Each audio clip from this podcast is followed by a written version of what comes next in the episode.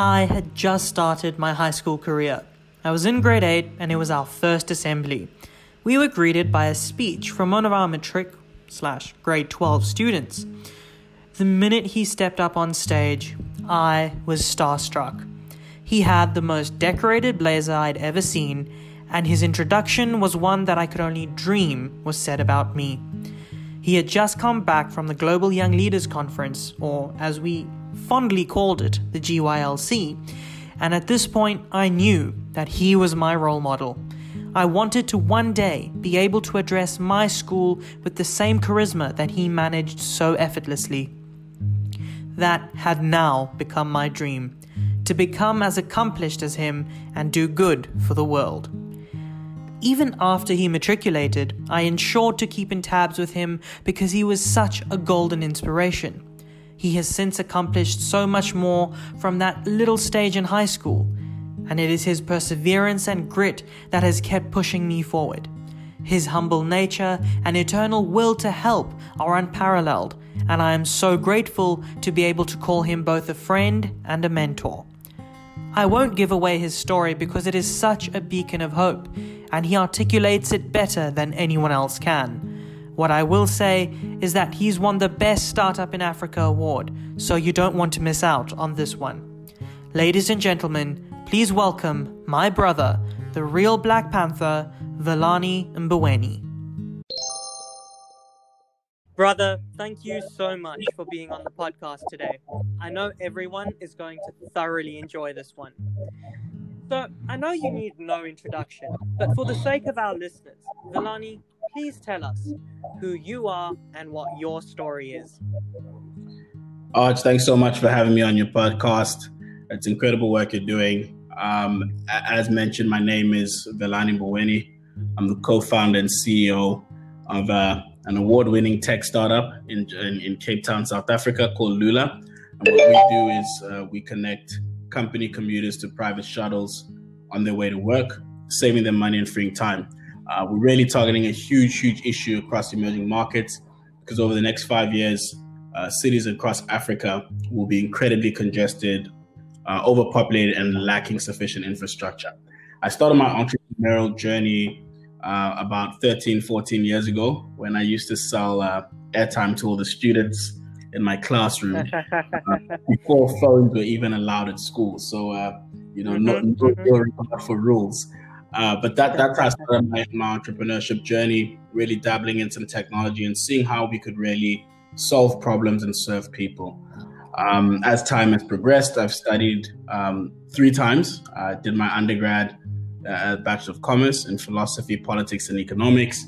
I then mm-hmm. went on my honors in politics as well as pursue a business degree at Wits Business School. So, um, really enjoyed wow. education, really love learning, but also uh, have a really strong affinity for getting my hands dirty, rolling up my sleeves, and really tackling important problems. Um, I really wanted to be an aeronautical engineer from the get. Oh wow, really? Wow. Okay. Yeah. So uh, actually, when I got accepted for my undergrad, I, I got into Wits University for aeronautical engineering. But um, for some strange reason, I just never went. I ended up going to UCT to uh-huh. study politics and economics. And that was really because I strongly believe that life wasn't about me. Uh, and that in order for me to make a dent in the universe, I have to ooh, do something ooh, that okay. enables people to. Quote.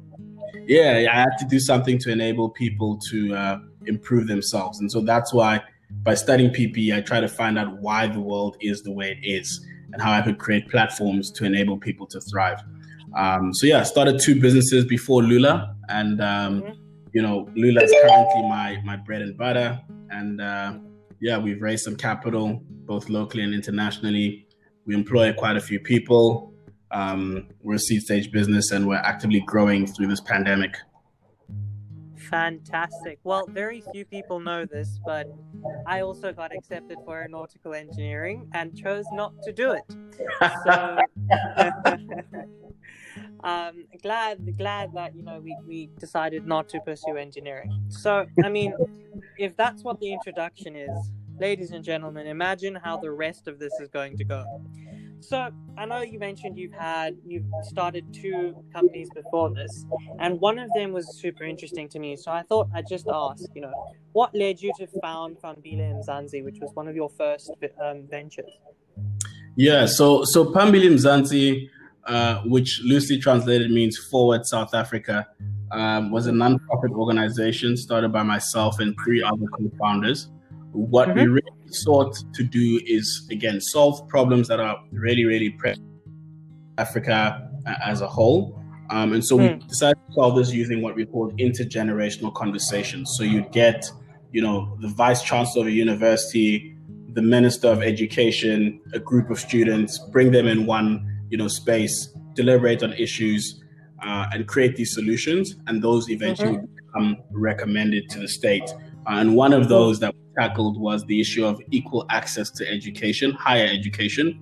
Um, mm-hmm. And during 2015, for those who don't know, we had um, let's call it some student uprisings, where which was yeah. dubbed famous fees must fall.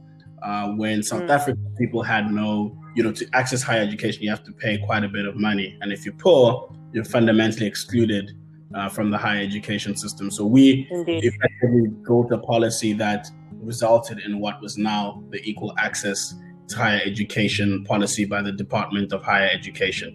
Um, so that, that was really the basis of what we wanted to do: bring young minds, older minds, same room, create create solutions, and yeah, that's what led us to start the business. Mm, amazing, and I think the whole premise of that was not to benefit anyone else but those in need. And it's very important that people are focusing in today's day and age to really build businesses that help support the community and empower those that are part of the community. And increasingly, that's a trend. And I'm just so grateful that, you know, people like you exist and are doing such things. So, I mean, I wish I had the foresight for something like that. And I'm grateful to have heard about it and learned and you know tried to contribute in some ways in the little ways I have through other organizations. So yeah. Now, how did this lead to Lula and what is Lula? In a little bit more detail. sure. So, 100%. I think uh, Lula has always been something that's been on my mind for a while. Um, mm-hmm. And what I'd seen was, um, you know, transportation in emerging markets is fundamentally chaotic. It's disorganized, there's lack of information, and paying for transportation continues to be an issue. Now, what I thought about is you know, how can we make transportation more organized, more convenient, and more safe? Um, mm. And so, as a final year student in, in Cape Town, um, I started working on this problem. However, you know, through much deliberation, flopped. I pivoted maybe twice, mm-hmm. um, and I really got to a point where it really wasn't about how I was trying to solve a problem, but what I was trying to solve. Mm. Um, so my fundamental belief was that without access to transportation, you can't access economic opportunities, and if you mm. can't do that, you can't, you know, solve for the inequality gap that we have in emerging markets. Indeed. So in a nutshell, Lula is a mobile app that's connecting company commuters to private shuttles to give them a sustainable and productive commute. How that works is you download the application as part of a company. You say you work in place A and you live in place B. You need to get to work by X time and leave by Z time. And we dispatch dedicated vehicles to pick you up from your front door in the comfort of your, you know, of your colleagues, so you can enjoy a safe ride to work mm-hmm. and back. Mm-hmm. What you see is that public transport is fundamentally inefficient. Owning a car is expensive and you know pollutes the environment. And so Lula brings you know, the efficiency and convenience of owning a car at a price point similar to public transport. And this is something we really want to scale across Africa, and that's what we do in a nutshell. Wow. Yeah, that's that's I think you've really nailed that elevator pitch there, which is something all us budding entrepreneurs struggle with. And I think if anyone wants to know what an elevator pitch needs to sound like, that's it. Um, Thank you so much. And it's it's so clear and so articulate. The way you put it is just you've explained the problem. It's clearly a problem, and you've explained exactly why your solution is the one to tackle it. So, wow. Um, now, not many are as fortunate, but I do believe that in in the midst of all these things that were happening and the things you were doing, you were in the vicinity of the Pope. So, what led to that incredible opportunity? yeah, so the the Pope. I, f- I found myself at the Vatican uh, last year around September, mm-hmm. um, part of a group of African entrepreneurs called the Harambeans um, which you know you could kind of call us like the Avengers of African entrepreneurship. Oh, uh, and what okay. we, we, found ourselves doing is we were, you know, chilling at the Pope summer residence. Mm-hmm. Um, we were doing what entrepreneurs do, and you know, discussing with people who matter, and you know, solving problems, and you know, leading to some form of collaboration. Uh, and yeah, the the Pope had enabled us to be at the Pope summer residence. Um, and when he came back, he was on like a a world tour of some sort. And when he came back to give his, you know, uh, mass in, in the Vatican, he gave us a shout out. And I, will gladly send you the link where he said, you know, God bless the young African men and women entrepreneurs solving problems uh, for the continent called the Harambeans. And Whoa. as he said, we were opposite him from the rooftop of the summer residence, well, mm-hmm. the, the kind of Vatican church and uh, we all went crazy because we were like, "Wow, the Pope really appreciates us." Um, so yeah, that that was how we were, you know, really blessed to hang out with the Pope. We even actually had a a morning mass in his garden. Um, wow! So yeah, I, safe to say that that God is really with us through His messengers. Indeed, that that is just phenomenal. Wow, that's that's an experience of a lifetime, and well, that's amazing. Wow. Okay, so now, you know, I know you kind of, I mean, certainly for me, you really are a beacon of light, you know, for young people out there that want to achieve good things and that want to do good for the world. So, what are the biggest challenges that you've faced on this path? And I know there have been many. So, how did you overcome them and, and what kept you pushing forward? Sure. I, I think I would be amiss to, you know, to sum it up as like one or two, three challenges uh, mm-hmm. because entrepreneurship every day is quite a challenge. Um, I'll mm-hmm. tell you, you know, Reid Hoffman from LinkedIn uh, mm. speaks of entrepreneurship as jumping off a cliff and having to build a plane really, really fast before you hit the ground. Um, and that analogy is is very, very true because you are learning to do things that you've never done before with people you've never worked with, um, mm-hmm. and the market kind of hasn't validated you as yet uh, and hmm. you're constantly falling. So it's not like you have an infinite amount of time before you hit the ground. So entrepreneurship in general is a very, very challenging, uh, uh, call it task, field, space to be in. Mm-hmm. But I could probably speak about three or four things that have really challenged me as an entrepreneur. Um, yeah. But two of the challenges have really made me a lot stronger.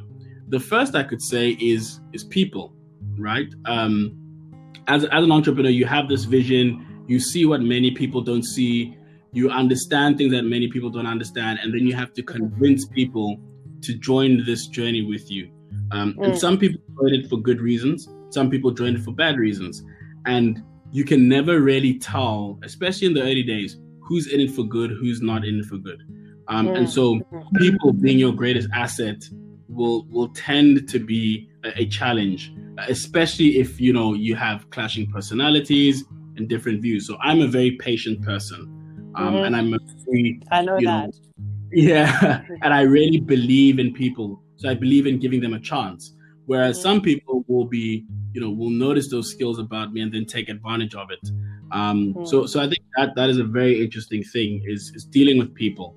The second thing that I could probably emphasize is, you know, dealing with rejection, because you know, if you're optimistic, which all entrepreneurs should be, you're going to get bashed so many times by potential customers, potential employees, potential investors, and being comfortable with hearing no or mm. not now or not yet, you need to really separate that from your person. So every kind of rejection you get should give you a direction. So they say out of your greatest rejection comes your greatest direction. And having people mm-hmm. say no so many times, so many times can mess with your mind but it mm-hmm. doesn't mean give up. So I overcome those challenges by really looking into what the rejection was, understanding the touch points why people were saying no, and improving on that. So if some investor said to me, you know, we're not going to invest in your business because you don't have enough traction. Instead of sitting back and crying or complaining about the investor, I would make note and I'd research what is traction? How much traction do I need? So if I was doing one ride a day, maybe I need to get to 20 rides a day. Uh, mm. And then go and like figure out with my team, how do we get to 20 rides and showcase that in a short space of time and tell investors, hey, look, we went from one ride in January to 30 rides in February. This is clearly showing growth. So that's the second point rejection. The third I could probably mm-hmm. emphasize is um, staying resilient to the path. Because mm-hmm. as an entrepreneur, mm-hmm. it's very, very easy to be distracted by all sorts of things, right? Um, you could be distracted by your friends who are getting jobs at McKinsey. You could be distracted by, you know, your your cousins going to school at Harvard and think that your journey is not going to materialize into anything. So overcoming that challenge was always a thing that I would, you know, say to myself is remember why I started. Why does yes. this problem solving matter so much to society, to myself, and to the investors who've backed me? Um, and and this is why I strongly believe that no one can steal your idea because no one will have as much resilience, time, and resources to stick to the path. Um, so really, wow. just remembering why you started is a very very critical thing um, mm. for any entrepreneur. I think last but not least, Arj, is um, mm. probably to emphasize uh, taking care of yourself. This is something that many people don't speak about. Uh, as an entrepreneur, you know, you read TechCrunch, you read all these publications about guys who are working 80 hour weeks and, you know, drinking all the coffee and, you know, coding. you know, it really sounds swag, but there's a famous quote that says, if you don't make time for your health, you will end up spending time on your illness, right? So yeah. you, you could have a stroke, you could have high blood pressure, and all that work that you've been trying to do and hustle and become like this superstar will leave you bedridden in a hospital and life will continue without you. So mm. being able to have the discipline and time to stop and say, hey, this is a marathon, not a sprint. I must mm. take care of myself. I must rest. I mustn't mm. always have my emails on um, is a very, very important thing that I think many of us entrepreneurs don't talk about. Uh, and so I, have solved that challenge by by by uh, switching off all my notifications on my phone. So mm-hmm. I have any Instagram, Twitter, Facebook on my phone. Uh, mm-hmm. In mm. fact, deactivated my Facebook account. Um, mm-hmm. I do have the emails app on my phone, and my WhatsApp notifications are off just because I needed a way to understand that not everything is urgent and not everything can have my attention. Um, and I think mm-hmm. this is some, you know, it's a little step that entrepreneurs should take that can actually change their ability to run this race because resilience is not necessarily about, you know, pushing and pushing and pushing. It's also about learning to recover, learning to rest and be fresh for a brand new day. Those are some golden pieces of advice. And, you know, I'm so grateful because of all the episodes we've had so far on the podcast. Those are kind of really the points I've been trying to stress time and time again. And the best way to validate that those points are important is not for it to come from me, but for it to come from someone as successful as you. So the fact that you've said the exact things that I strongly believe people need to hear is just such an important, you know, piece of encouragement for people to really draw on what other entrepreneurs are so willing and helpful to tell them and to advise and give to them that it can change their lives. So thank you. I think that was like I, I, I tried to live my life by those principles and I think the fact that it's helped you get to where you are is just an indication of how important it is to really focus on not only yourself but knowing what that long-term vision and that dream is. Um, and there's a very nice quote by the dalai lama which i think i'll, I'll make use of in this episode which quotes to your point exactly. So yeah thank you. And now that we've gone through the challenges which were kind of you know advice as well if you had one one golden pearl um, of advice or one word that you would want every young person in their life to follow in order to achieve their dreams or achieve success, what would that be? Wow. Uh, I, I, think you've really put me on the spot because it's really hard to choose one, let alone uh-huh. to use one word. So I, will compromise and use one phrase. Um, and I'll just say that it's really, really important to always read and write. Um, being knowledgeable has helped me in uh, rooms that I never thought I'd be in. It's helped me succeed in front of people I never thought I could succeed in front of. Um, and so, being a young entrepreneur, constantly reading, um, you know, books, newsletters, articles, generally just reading, reading, reading, reading has helped me a great deal. Uh, and writing, as as a contra to that, has um, helped me, you know, hone in my thoughts and really express them. And once you read and write, th- that combination constantly reinforces a position that you want to achieve. So if you keep mm-hmm. writing on like, you know, your journal, I will be a success or I will succeed, I will be, you know, make an impact in my society, that that constant confession of what you want your future to be will eventually manifest. So reading and writing for me, as simple as it sounds, is probably a golden nugget that I'd recommend to any entrepreneur uh, on the journey.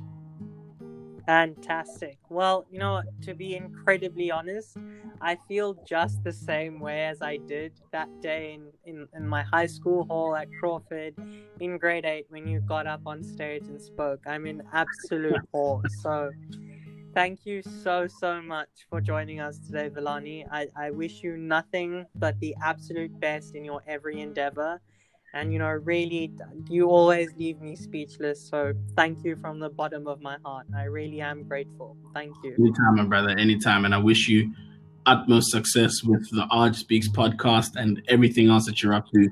I, I know you're definitely on the right path to succeeding and making a dent in this universe. What an episode. I found that dalai lama quote. Here's how it goes. The Dalai Lama when asked what surprised him most about humanity, he said, Man. Because he sacrifices his health in order to make money, then he sacrifices money to recuperate his health. And then he is so anxious about the future that he does not enjoy the present.